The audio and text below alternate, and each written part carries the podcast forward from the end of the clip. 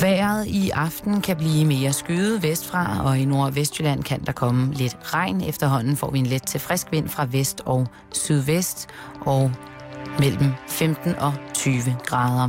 Nu sender vi satireprogrammet Halløj i betalingsringen med Karen Strohrup og Simon Jul, som i dag tager ud for at lede efter Krøllebølle på Bornholm. God fornøjelse.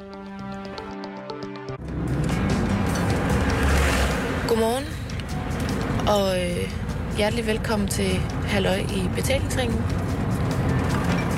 Det er torsdag, og øh, vi er på Bornholm.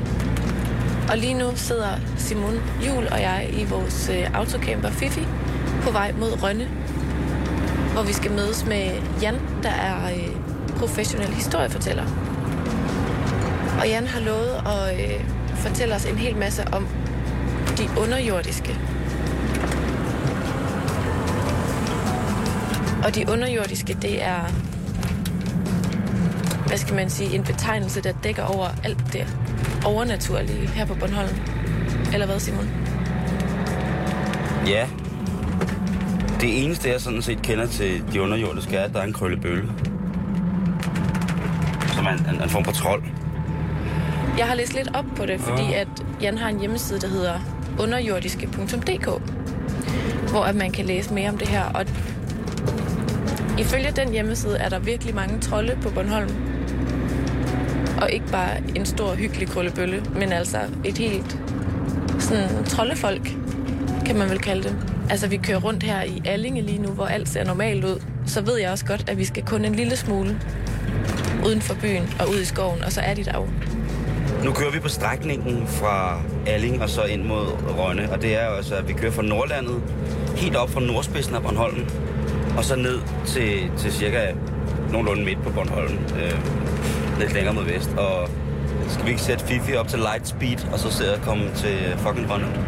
Jo. Det gør jeg.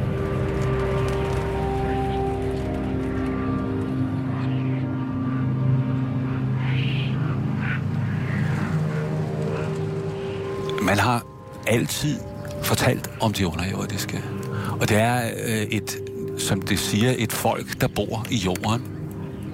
Og øh, øh, de, de vil ofte være at finde ved gravhøjene. Øh, senere finder man ud af, ved andre gravpladser også, er der altid underjordiske. Øh, og det er i virkeligheden igennem fortællingerne, at man får noget at vide om, hvad det er for nogen. Og øh, fortællingerne handler i høj grad om at øh, øh, udvise respekt for de steder, hvor de underjordiske er. Men der ligger mere i en, en, en, en, en, en respekten for stederne, fordi man kunne sige, at i forhold til gravhøje og gravpladser, så er de underjordiske vogtere af skældet imellem de levende og de døde. Og det skæld skal man ikke sådan lige overskride, uden at man øh, jagter øh, forskellige ritualer eller sådan noget i forhold til Og man skal under ingen omstændighed gøre det for egen vindings skyld. Øh, så det er en af rollerne at være vogter af gravpladserne.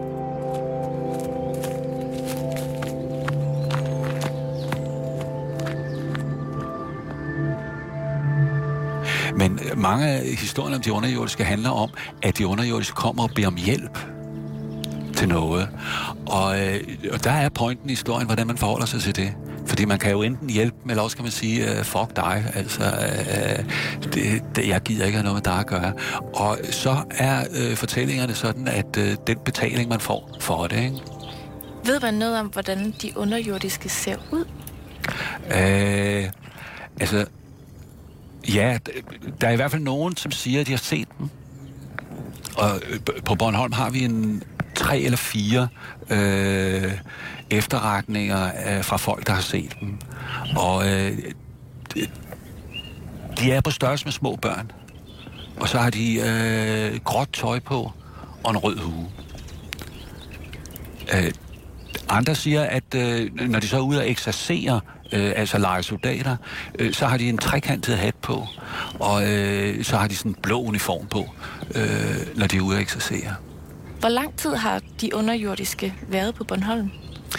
Øh, ja, det er jo så også en ting, som man, at man selvfølgelig ikke ved noget om. Altså, det, øh, man øh, siger, at der er altid blevet fortalt om de underjordiske. Uh, men der var en folkemindeforsker på Dansk Folkemindeforskning, som hed, uh, og den har jeg lige svært ved at huske, uh, hvad hun hed. Uh, hun lavede en undersøgelse af netop det samt, som jeg fortalte nu om, uh, når de underjordiske bager. Og hun fandt ud af, at det savn, det fortæller man også i England.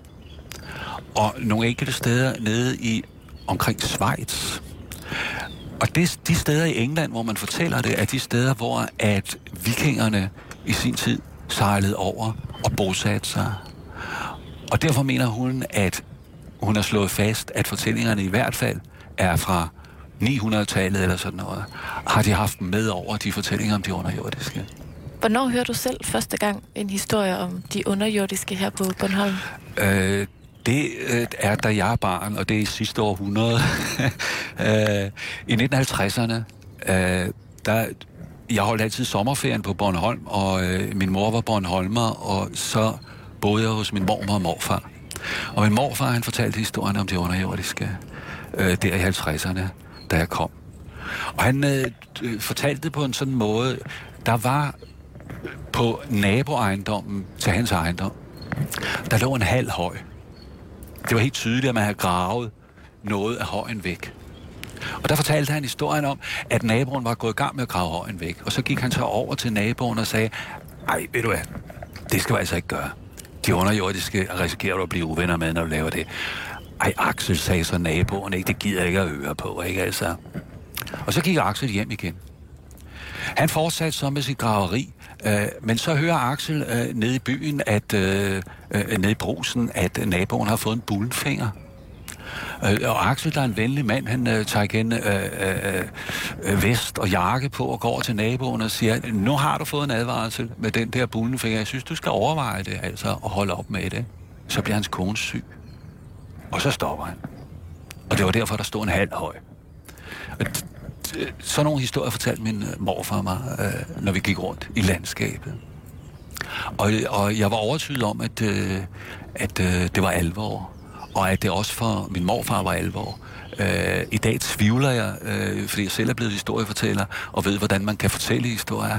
Øh, måske fortalte han bare historier til mig, men i hvert fald på sådan en måde, at det syntes at være alvor. Men hans mor Øh, hun stak stål i jorden, når de underjordiske drillede for meget. De underjordiske, de holder af at drille. Det gør de ofte, og det handler mange historier om også, at de driller os. Øh, og når det så blev for meget, og hun ikke kunne finde sine briller, og sit strikketøj, og øh, redskaberne til haven og sådan noget, så gik hun ud og satte stål i jorden. Øh, en saks under stikkelsbærbusken, for ligesom at fortælle dem, at øh, nu var det nok. Det var en advarsel. Og så blev det også altid bedre. Hvorfor bruger man stål for at advare de underjordiske? Øh, øh, jeg tror, at øh, det er helt tilbage fra øh, de gamle guder, og Thor havde hammeren, og den var lavet af jern og stål. Øh, og der er mange andre historier ud over de underjordiske, hvor at man øh, i øh, øh, julenætterne skal passe på, fordi at øh, der kommer nogen og stjæler, eller at man kan blive angrebet osv. Og, og der beskytter man sig med stål. Hvad skal man så kigge efter i dag, i 2012, for ligesom at se tegn på, om de stadig er her? Øh, jeg tror grundlæggende, at man skal kigge ind af. jeg tror, at øh, historien om de underjordiske er historier om, hvad der foregår inde i os selv. Om aftenen, når man havde tellys stående, så var der ude langs med væggene mørkt. Når man kom udenfor, var der bælragende mørkt. Og øh, det er den øh, tid, som de underjordiske hører til hvor at, at mørke stadig fandtes. Og det er klart, at øh, når man er elektrisk lys, så... Fordi de underjordiske, de... Øh, øh, jeg bruger at sige, at øh, de holder ikke særlig meget af mennesker, fordi at vi er så foretagsomme, og hele tiden skal have gang i noget og sådan noget, øh, mens de tager den mere med ro, og så synes de jo, at vi lugter af helvede til. Øh, så derfor holder de sig øh, borte fra os. Og hvis ikke de har det der mørke, som de ligesom kan komme ind i i en far, så ser vi dem ikke længere. Men altså, øh, går du ud i naturen, og går du sammen med dine børn ude i naturen, øh, og kommer i en rigtig skov og så videre, så kan man stadigvæk godt se, øh, i hvert fald nogen, se en underjordisk, der smutter et sted. Og nu, nu siger du jo, at de underjordiske er tilknyttet de her gravhøje. Ja. Er det så tilfældigt, at der er så mange tilbage på Bornholm? Uh, nej. Altså, hvorfor det egentlig er, at, at, at, at historien om de underjordiske er så stærkt knyttet til Bornholm, det er svært at sige. Hele Østersøområdet fortæller man om de underjordiske, men man fortæller også i resten af Danmark om de underjordiske, og hvor man kalder dem bjergfolket, øh, netop fordi de er knyttet til højene. Og, øh, men, men det er, på Bornholm er der også sløjfet rigtig mange gravhøje.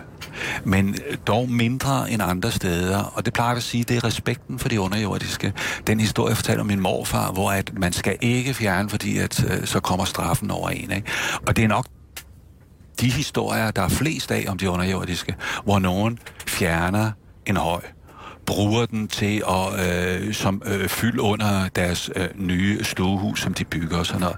Og der går det helt galt. Altså, øh, de, de rigtig grimme historier, det er bundet ned på øh, Dammegård, som sløjfer en høj, øh, og fra dag af, der går det slemt.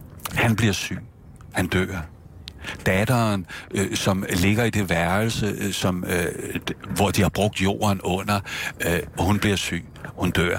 Øh, og, og sønnen, som øh, skulle have været til København og studere og så videre, han bliver også syg, det går heller ikke. Han dør også.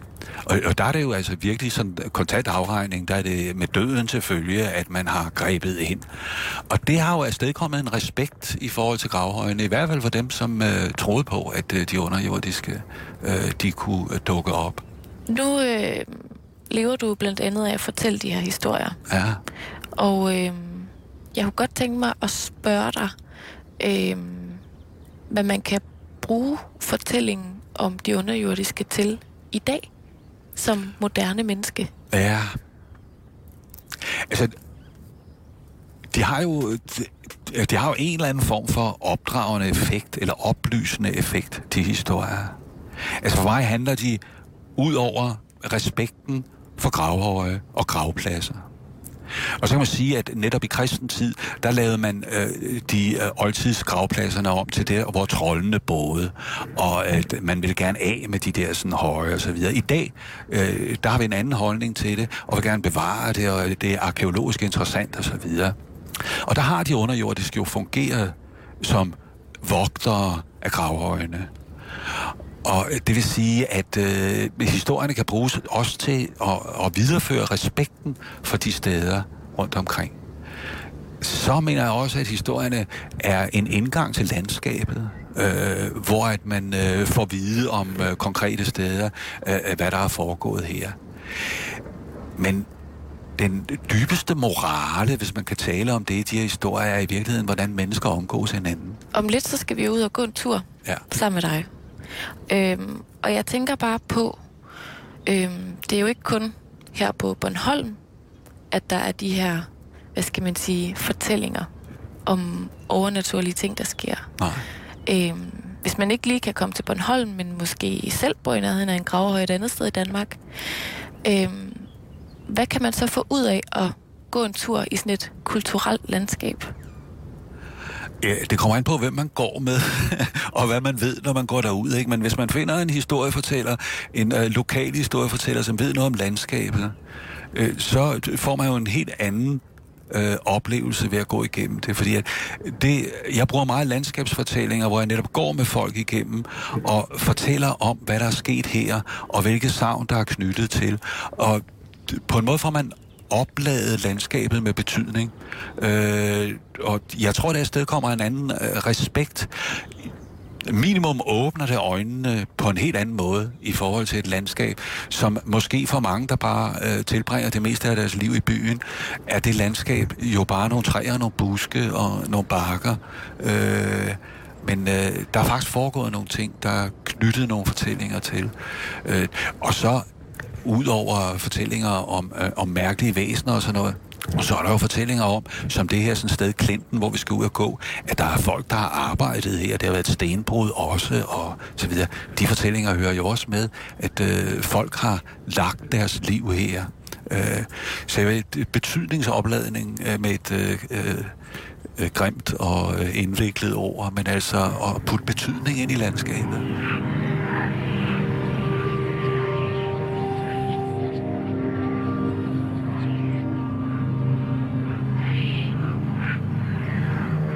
Du lytter til Halløj i betalingsringen på Radio 24 /7. Simon og jeg er øh, midt ude i den Bornholmske natur sammen med historiefortæller Jan Cirkula. Og øh, vi er ude for at blive lidt klogere på, hvem de underjordiske på Bornholm er. Nå Jan, nu er vi jo øh, kommet væk fra Fifi, campingvognen, og gået op igennem et lille bryn skoven. Og så kommer vi op til sådan en kæmpe, stor, åben, klassisk Bornholmsk klippesø.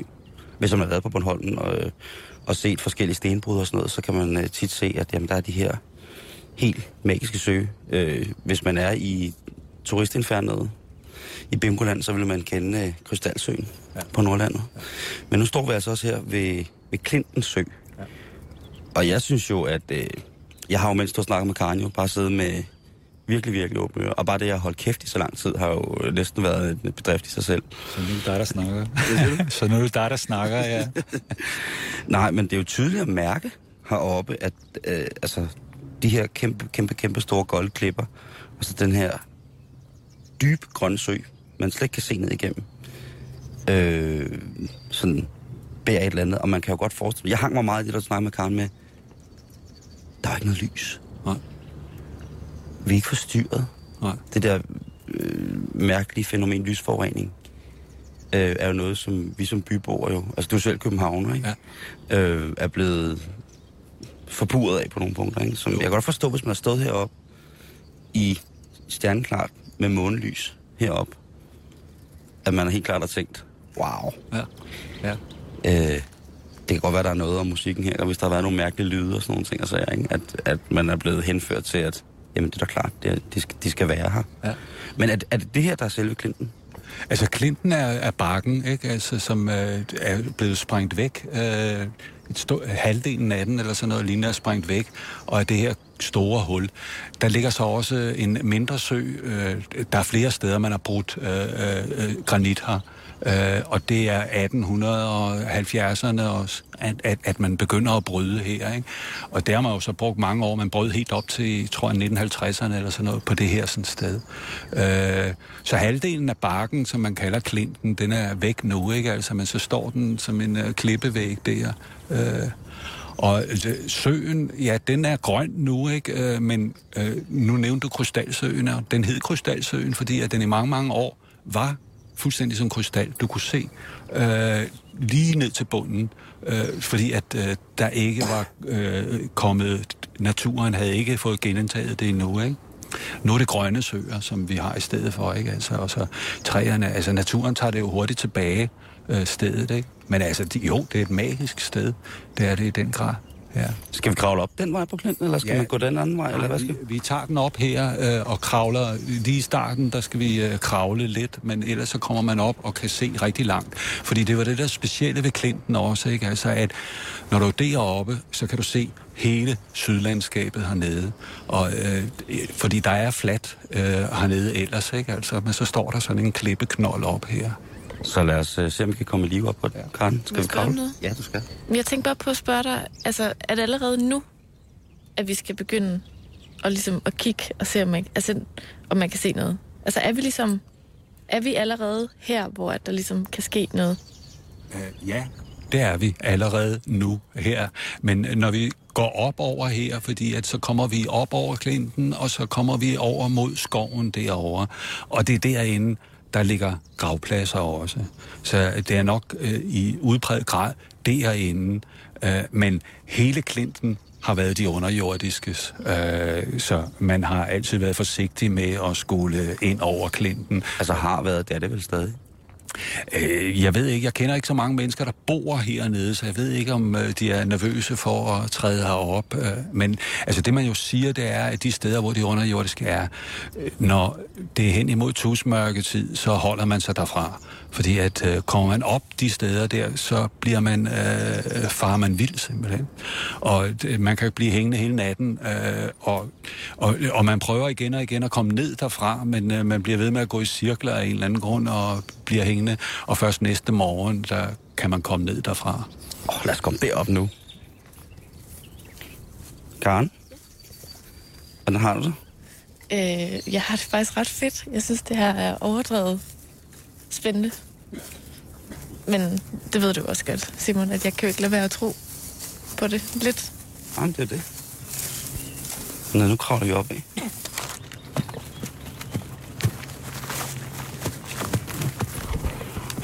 Og det er altså lidt en, øh, i danske forhold, en stejl stigning, og specielt under danske forhold, jo nærmest det eneste sted i Danmark, man kan finde og kravle på fjeld.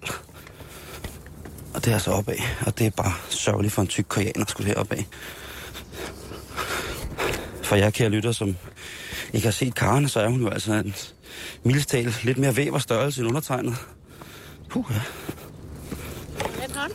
Ej, jeg vil gerne have slik og kage og fortælle, at det bliver okay snart. Jeg tror, der er sprukket noget i mig. Hvis du kan bære mig op af her, så laver jeg lavkage til dig hver dag resten af sommerferien. Wow. Og nu er, nu er det mest af det jo sprunget i skov, så det er ikke alle steder, man kan se langt på grund af træerne, men øh, det har været bart. Øh, I sin tid øh, øh var Glinten sådan et, et helt bart sted, hvor at, øh, man så måske havde nogle forgående eller sådan noget oppe på terrænet og kunne se rigtig langt, ikke? men altså, der er kommet meget skov. Men man kan sagtens fornemme, at hvis man har stået heroppe uden vegetationen her ja. for 100 år siden, Ja. så du bare kunne kigge hele vejen rundt. Ja, præcis. Man har kunne se rigtig, rigtig langt herfra. Ikke? Altså, man, man kan se hele Sydlandet heroppe fra. Wow. Skal vi længere ind i Hamerskov? Fedt.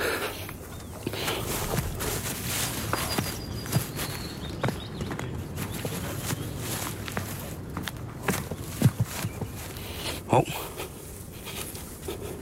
Tror du, det er de underjordiske, der har lavet den? hvad? Tror du, det var de under, underjordiske, der havde lavet den? Det er ikke det, Karen refererer til, at øh, vi har fundet et ekskrement på den lille natursti, vi går af her, op bagved på Klinten på Bornholm.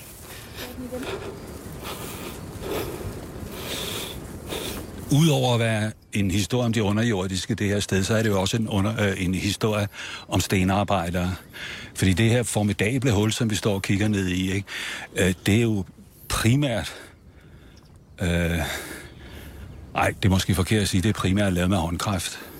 Øh, fordi der har også været maskiner involveret i det her, men det er et hul, som er formidabelt stort. Ikke? Altså, hvor, hvor langt er der derovre til? Der er øh, 60-70 meter eller sådan noget lignende, ikke? og så er den øh, 100 meter den anden vej, og et kæmpe, kæmpe stort hul, som er blevet sprængt ud i øh, og lavet øh, brosten og kantsten af det. Og der er folk, der er gået her og knoklet og arbejdet, og det har ikke været noget let arbejde for dem. Så det er øh, jo også en historie om mennesker, der har arbejdet, og hårdt arbejde har det været.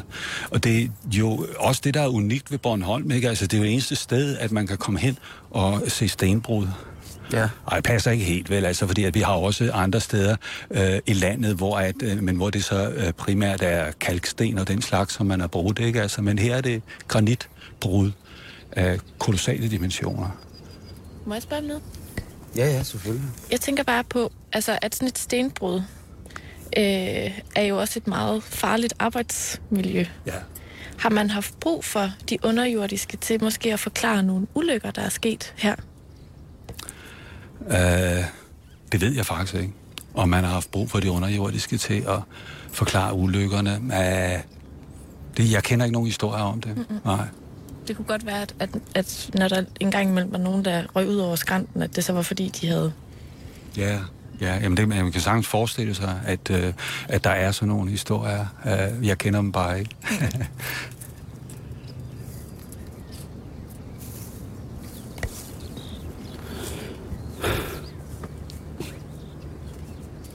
Det er jo virkelig, virkelig en smuk... Øh...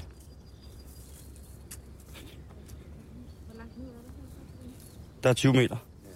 Cirka, ja. Altså granitten, den ligger jo... Øh, granitten, den ligger i øh, nogle lag, sådan at, at øh, når man har øh, sprængt det ud, så har man øh, boret ned, og så øh, siger man, at man borer i bund til der, hvor at et lag er, og så springer man ud. Ikke? Øh, og det, øh, meget ofte, så, øh, i hvert fald på Nordlandet, hvor at jeg har arbejdet lidt med stenbrydning, øh, så er det cirka 20 meter øh, så er man i bund, og så springer man det ud, ikke? og så kan næste etage komme. Man kalder det paller, øh, de forskellige etager, som er i forhold til det.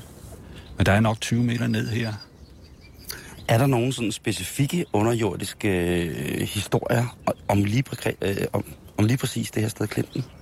Ja, det er der. Altså, det var sådan, at øh, øh, øh, Lind, Mine Lind hed hun, hun var en aften på vej hjem sammen med en veninde. De havde været til en fest. Og så kom de gående sønnen om klinten. Og så så de, da de kiggede mod nord, altså op mod klinten, så lå der en gård, som ikke plejede at ligge der. Det var de lidt forundret over. Og uden at de havde vildet det, så var de kommet ind på gårdspladsen. Der så de så flere heste køretøjer komme, og på en af dem sad der en, som de kendte. Og uden at de havde vildet det, så kom de ligesom af sig selv ind i stuen. Og der, der var dækket op. Der var masser af madvarer og en masse små folk, som gik og serverede. Og de blev også budt, at de kunne spise noget. Men så så de, at der stod en ung pige, og hende kendte de. Men hun var forsvundet for to år siden, og de troede, hun var druknet. Og hun stod der, og så viskede hun til dem, at de skulle ikke spise noget. Fordi hvis de spiste, så kunne de ikke komme herfra igen. Det var det, hun havde gjort. Og havde hun netop øh, fået fortalt det til dem, så var de, uden at de vidste af det, ude i gården igen. Og så gik de derfra, og da de gået et stykke og så sig tilbage, så var den der ikke længere gården. Og de kom også hjem, men Mine Lind, ja, hun var syg i flere måneder efter. Og det er lige her? Det er lige her, ja. øh, skal jeg fortælle en lille hemmelighed? Ja. Det kan godt være, at Karen bliver lidt sur. Men øh, Karen, hun har jo gøjseren over... Øh, altså, det som Karen ikke lige har glemt at fortælle, det er, at hun er vokset op på det sted øh, i Jylland, hvor der er den største koncentration af gravhøje. Ja.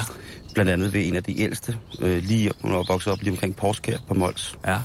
Og øh, hun har altså lidt med... Hvis du går ind på vores hjemmeside, på programmets hjemmeside, så kan du se, hvad Karen hun er bange for. Og det er nykken og krabber. Ja. Og øh, det var sådan lidt, da vi kørte herud, at vi snakkede om det. Vi må gerne snakke om det, ikke, Karen? Ja, ja, ja, det er. Er det okay? Ja, det er okay. Det er bare... Jamen, det er okay. Altså, vi, øh, både Jan og jeg er her jo, og skal nok hjælpe, hvis der er noget. Bare I ikke griner af mig. Og, overhovedet ikke. Hvornår har jeg nogensinde grinet noget, du var bange af? Okay, det har jeg. Den tager vi en anden dag. Okay. Men når man, øh, når du så fortæller sådan en historie her, øh, kan du godt selv nogle gange få lidt gøjseren over, at, eller blive sådan lidt, man bliver skræmt på sådan lidt forundret måde, hvis det er, der så sker, hvis du er heroppe, og der sker et eller andet, altså uden at man nødvendigvis søger det. Jamen det er klart, altså, og især sådan en historie som den om Mine Lind, det er, det er de historier om de underlever, som jeg selv holder mest af, hvor at uden at vide af det, og uden at have villet det, er man pludselig et andet sted. Øh, det at man bliver trukket ind og ikke længere... Øh, det var ikke noget, man selv gjorde, men pludselig er man i en situation. Det er de historier, som i virkeligheden er de uhyggelige øh, underjordsfortællinger. Ikke? Øh, jo, jo, jeg synes stadigvæk, at de der historier er uhyggelige. Jeg synes, det er mega fedt. Jeg synes godt nok, det var uhyggeligt, det der med, at de underjordiske har form som, som små børn, eller de små ja. mennesker. Ikke? Det er jo ret, altså små mennesker kan jo nogle gange være det mest Noget andet er, som jeg har, som jeg så tydeligvis har misforstået, som dig, Karen, også vendt, det var, at jeg har altid troet, at Krøllebøllen var en underjordisk, og altid øh, troet, at trolde var en del af de underjordiske. Ja. Øh, den får du heldigvis lige dræbt. Men øh, for fanden, hvad er krøllebøllen så? Krøllebøllen er en, øh, en det er en historie, som en mand fortæller til sine børn en, øh, under krigen, øh, og finder selv på øh, figuren Krølbølle, og på hans øh, far og mor, Rekus, og jeg kan ikke huske, hvad moren hedder. Øh, og efter krigen, der øh, han laver tegninger til den også, og udgiver den som en bog. Og siden har det været en øh, klassisk øh, Bornholmsk børnebog. Og det er en lille trold, som han fortæller om, som rejser rundt på Bornholm og øh, møder de steder, som er specielle, sådan at man igennem hans rejse på Bornholm træffer Hammershus og rundkirkerne osv. Så, videre. så på den måde er også øh, en god øh, historie for... Øh, turister. Ja, jeg skulle lige sige, måske var det virkelig den, den første turistchef for Bornholm, der fundet på den. det... Så Krølbøllen hermed i halvøjebetalingsreglen aflivet som en del af entouraget de underjordiske. Ja, altså, jeg har skrevet på hjemmesiden, ikke, altså, at et af problemerne med at arbejde med de underjordiske og fortælle historier om dem, det er, at man skal først igennem et lag af sådan børnetutte-nutte-fortællinger og krøllebølle og, øh, og så de der sådan øh, nationalromantiske fortællinger om, at de underjordiske er nogen, der hjælper os imod øh, svenskere eller hvem der ellers kommer. Og alle de lag skal man igennem, før man kommer ind til, hvad underjordsfortællingerne egentlig er. Ikke? Og det er øh, lidt et arbejde at få skrabet det der sådan tutte-nut. Og specielt krøllebølle, han er rigtig sejlivet i forhold til det. altså, han har jo fået opkaldt en is efter sig. Ja. Og en øh, grillbar. Ja, den har vi kørt forbi et par gange. Er det rigtigt? Han har også fået en grillbar. Han har en grillbar. Nå, en grillbar, ja. Okay. en grillbar. ja. Krøllebølles grillbar. Krølle, det er Krøllebøllebank. Ja, Krøllebøllebank. Ja, Krøllebøllebank. Jeg skal også lige øh, sådan her op, hvor vi nu står midt ude i øh, den Bornholmske natur, så bliver jeg også nødt til... Vi sad i går lige og læste lidt på hjemmesiden. Ja, jeg har været en del på, på de underjordiske, eller underjordiske.dk. Der er øh, i går, hvor Karen hun læser op for mig øh, en historie om en... Øh, øh, hvad hedder det? En, igen nedskrevet en præst fra 1600-tallet, var det det? Som finder en ung pige, som øh, fortæller, øh, at hun har mødt en hund trold. Øh, og denne har afledet vandskabninger på den unge pige. Ja. Uh, lidt, lidt, uh, lidt anderledes. Det, er ja, så... det blev bare hurtigt lesbisk ind i mit hoved. Jeg tror, det var fordi, at den der skabning, som pigen møder, hedder Ellen. Ja. ja. Elle, ellekongen eller ellestingeren. Så det var slet ikke en trolledame? Nej, det er en mand. Jo. Og, og, og, og det, det er også en... en du ødelægger de mest eksplicite fantasier, jeg nogensinde har haft, Jan. Der er Ellesting. Øh, lesbisk troldsex. Det er, det er en mand, og, og, og man kalder ham øh, underjord, de underjordiske konge, øh, Ellestingeren. Øh, det er også, tror jeg, en meget, meget sen tilføjelse, og øh, lidt noget sludder, fordi at, jeg tror ikke, det er underjordisk konge. Men man kan godt lide historien herover, fordi at man siger, der findes en tilsvarende på Stævns, altså at den stedlige underjords konge vil ikke have, at andre konger overnatter her på øen.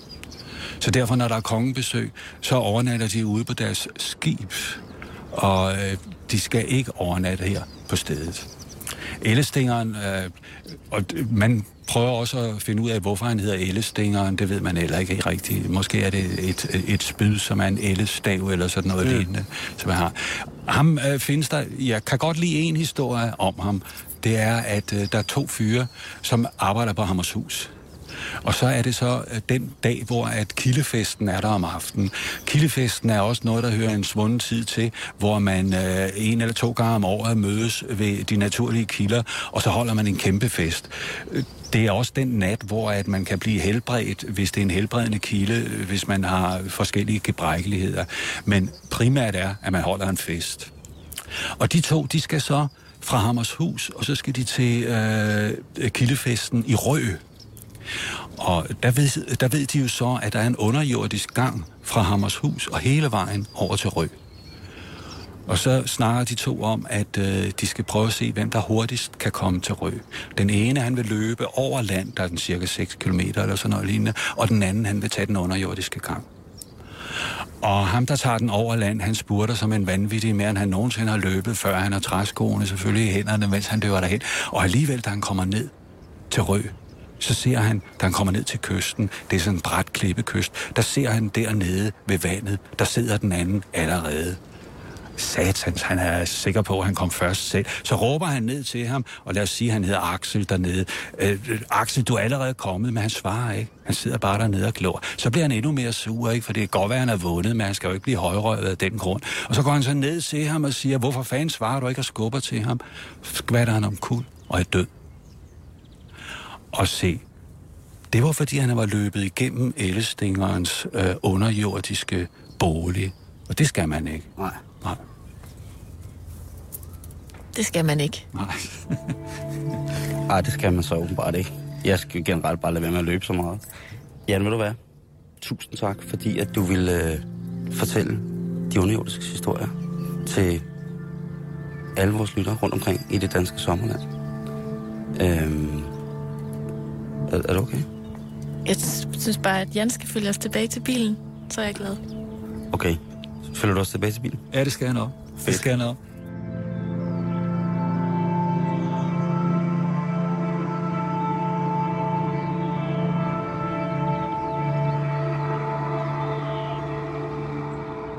Hvad giver det dig selv og ligesom at fortælle de her historier videre til nye generationer? Uh, det giver mig et udkomme. jeg tjener penge og kan leve af det. Men, uh, men jeg synes jo, det er urinteressant uh, interessant selv at, uh, at, at fortælle.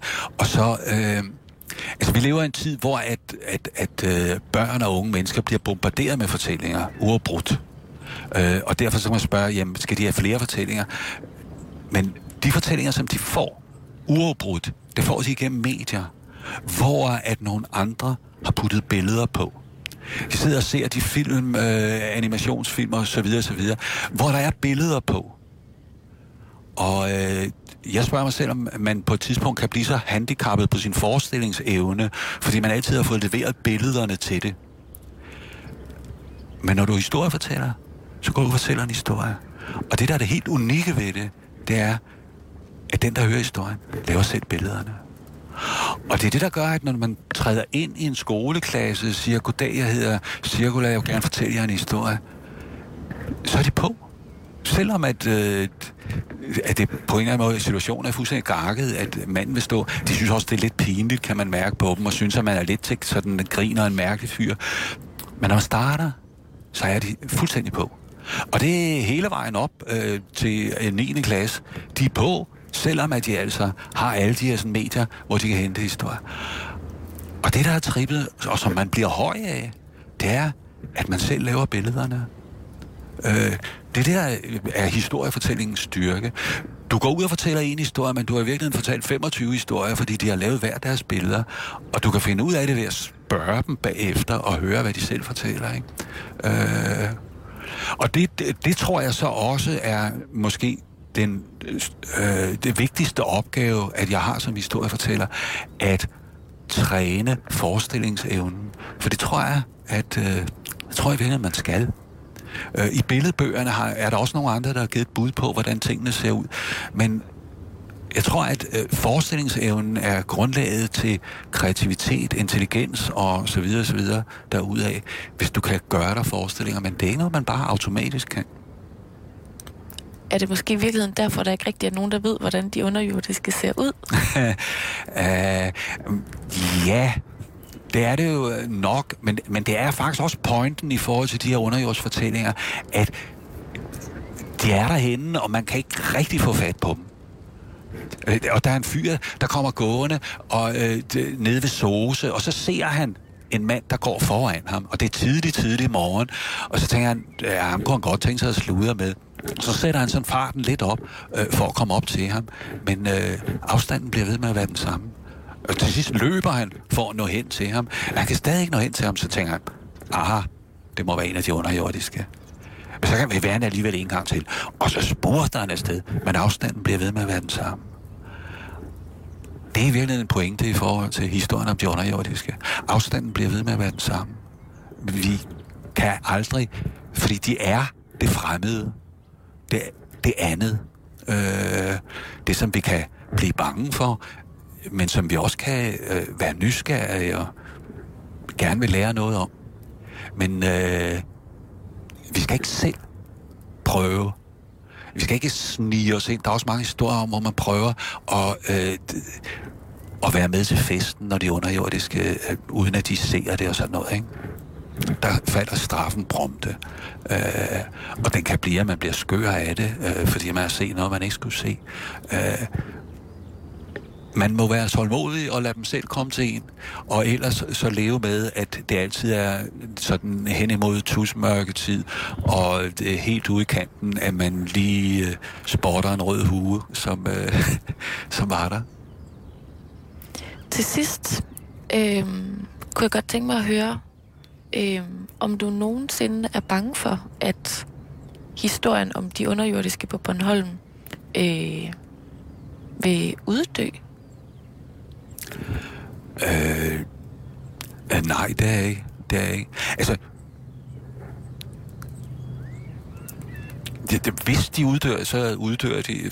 Det, det, det, øh, så fortæller vi nogle andre historier. Altså, nu er de jo skrevet ned, de fleste historier. Øh, men hvis ikke længere det siger folk noget, fordi det er jo fuldstændig rigtigt, det tilhører en anden tid, og man skal være i stand til at... Øh, øh, med et åbent sind øh, at gå til dem. Og i virkeligheden skal man have en historiefortæller, fordi de er knyttet til steder. Og lige så snart man begynder at læse dem, og de er taget ud af en sammenhæng, så kan det godt være, at de ikke er så spændende alligevel. Men jeg har selv prøvet, altså, jeg, jeg, jeg har skrevet en børnebog, øh, som hedder Magdalene og de underjordiske, hvor at jeg så har puttet Magdalene ind som en seks års pige, som møder de underjordiske. Og så nogle fortællinger, som er nogle af de klassiske fortællinger omkring de underjordiske, som hun så oplever. Øh, og det er måske en måde, altså at man har en identifikationsfigur, øh, som man kan bruge til at komme i forbindelse med den. Og det, bogen koster kun 50 kroner, bogudsalg og det hele.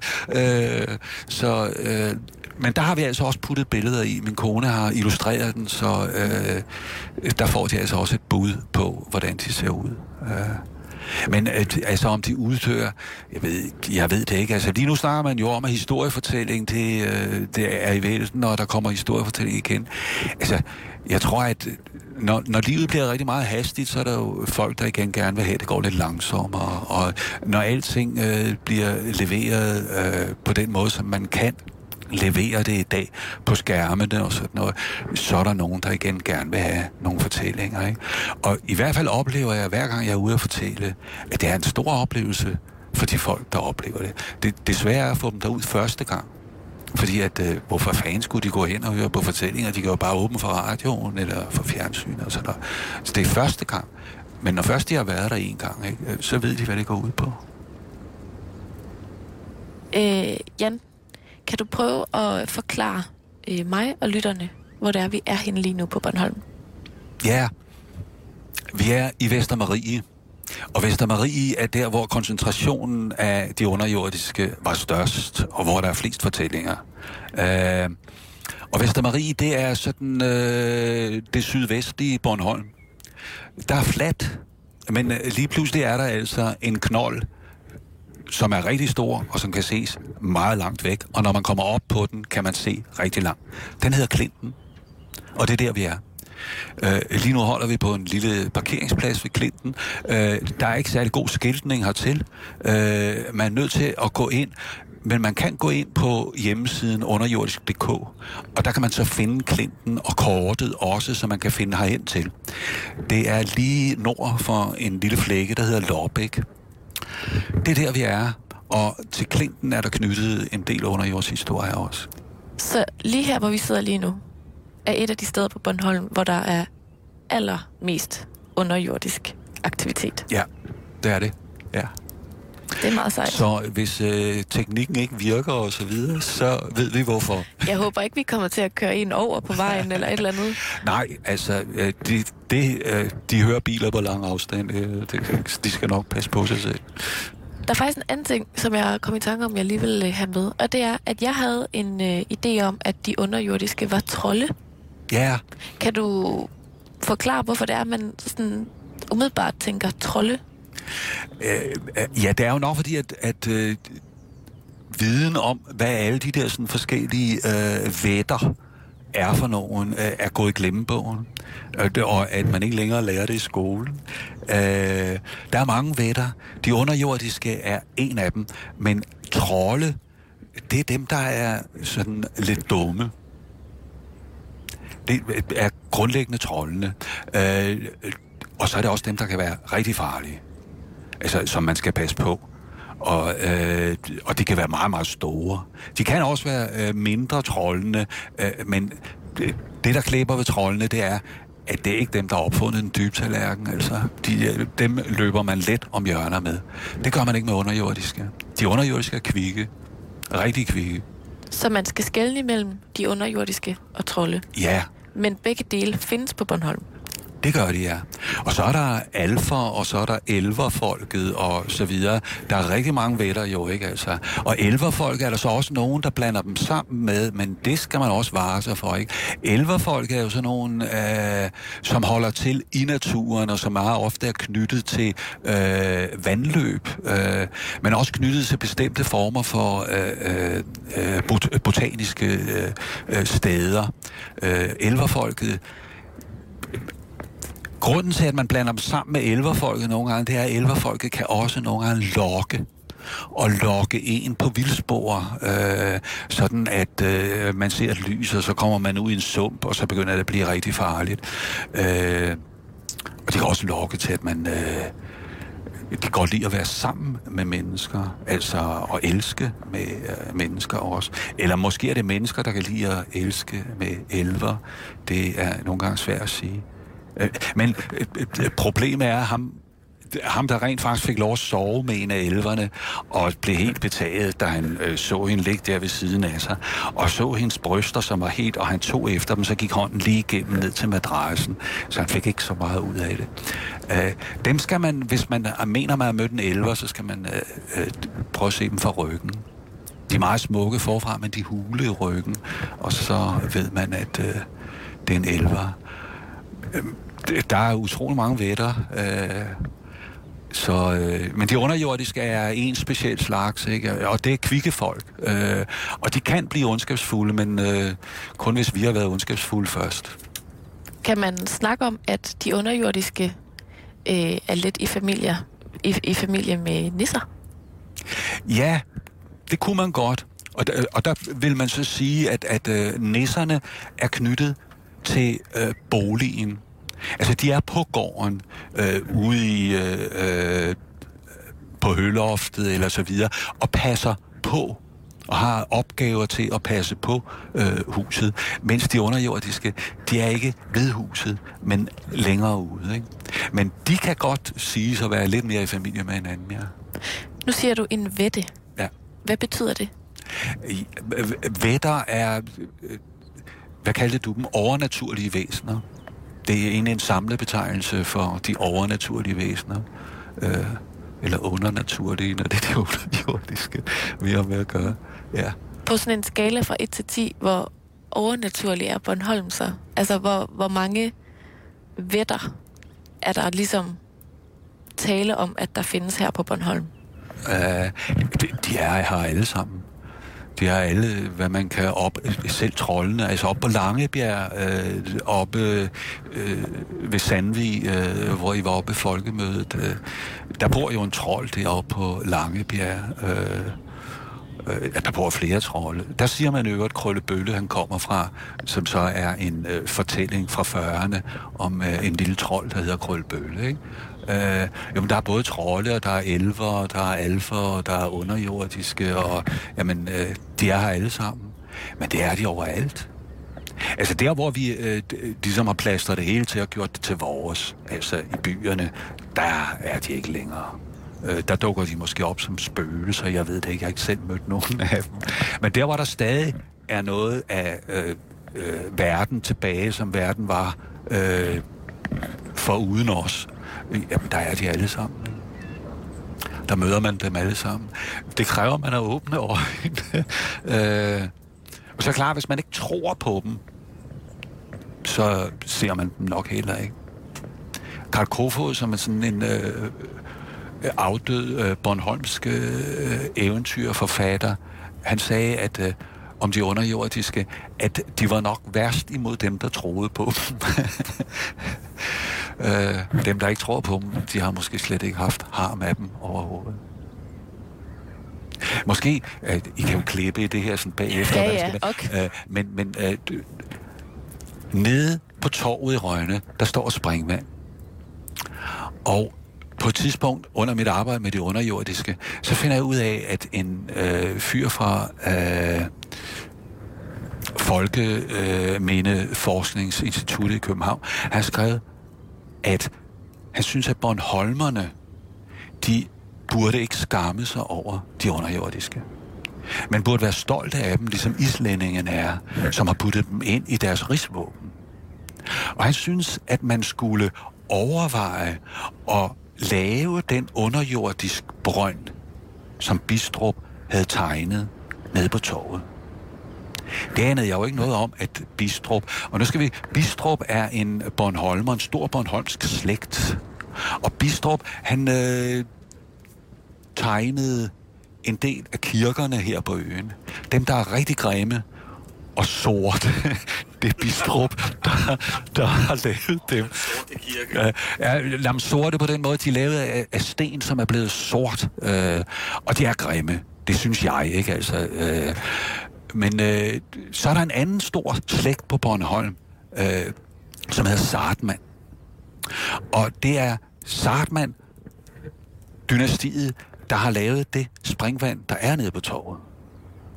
Og øh, de snegle, som øh, smykker det, er nogen, som Sartmann har tegnet. Og det er en anden Sartmann, der var flere brødre, og den mest kendte er en øh, kunstmaler, Sartmann. Men øh, de har lavet springvand der, men det andet springvand, som der åbenbart har været et forslag om fra Bistrup, om at lave en underjordsbrønd dernede, med udsmykninger af underjordiske. Det tænkte jeg, det vil jeg da helt ud af. Jeg gik på Lokalhistorisk Arkiv og spurgte dem, hvad har I på det? Og de prøvede at finde ud af det, og de havde ikke noget på det. Så fandt jeg selv ud af, at der har siddet et udvalg, og vi er tilbage i 1906, tror jeg. Øh, et udvalg, til at skulle finde ud af springvandet dernede. Men de papirer var altså havnet i Rigsarkivet eller sådan noget lignende i Københavns for Lokalhistorisk Arkiv for fat i konvolutten, hvor at alle forhandlinger fra udvalget, der skulle tage sig af springvandet på Store Torv, lå i. Der lå kun et stykke papir dernede. Det var et udvalg, der havde siddet tre år, ikke? Altså, man ved godt, de producerer jo en del papir. Der lå kun et stykke papir hvor at udvalget havde bedt om at blive udvidet fra tre til fem medlemmer eller sådan noget lignende, og andet var der ikke. Det er det underjordiske, siger, siger man jo så i forhold til det. Så øh, jo, man, selvom man ikke tror på dem, så skal man vare sig alligevel, fordi de underjordiske de kan komme ind og lave de forunderlige, mest forunderlige ting. Så ingen ved noget i dag om Bistrup's brønd, andet end at der er en, øh, en enkelt øh, omtale af det et eller andet sted. Øh, og jeg er stadigvæk på sporet af det, men kan ikke øh, helt ud af det. Ja. Jan Cirkula, tak fordi at øh, du havde lyst til at fortælle Simon og mig og vores lyttere om de underjordiske her på Bornholm. Ja, men I er velkomne. Og øh, det kan jo være en opfordring til, at man ligesom går en tur ud i det eventyrlige og kulturelle landskab, og hvem ved, måske ser en underjordisk. Ja, det skal man endelig gøre. Og på Bornholm har man altså øh, hjemmesiden underjordiske.dk, som kan bruges til både at finde steder og historier og øh, kort og så videre. Så der har man en hjælp til at komme ud i landskabet. Så der kan man gå ind og, og blive klogere på det hele her på Bornholm. Ja. Tak fordi du kom. Så tak.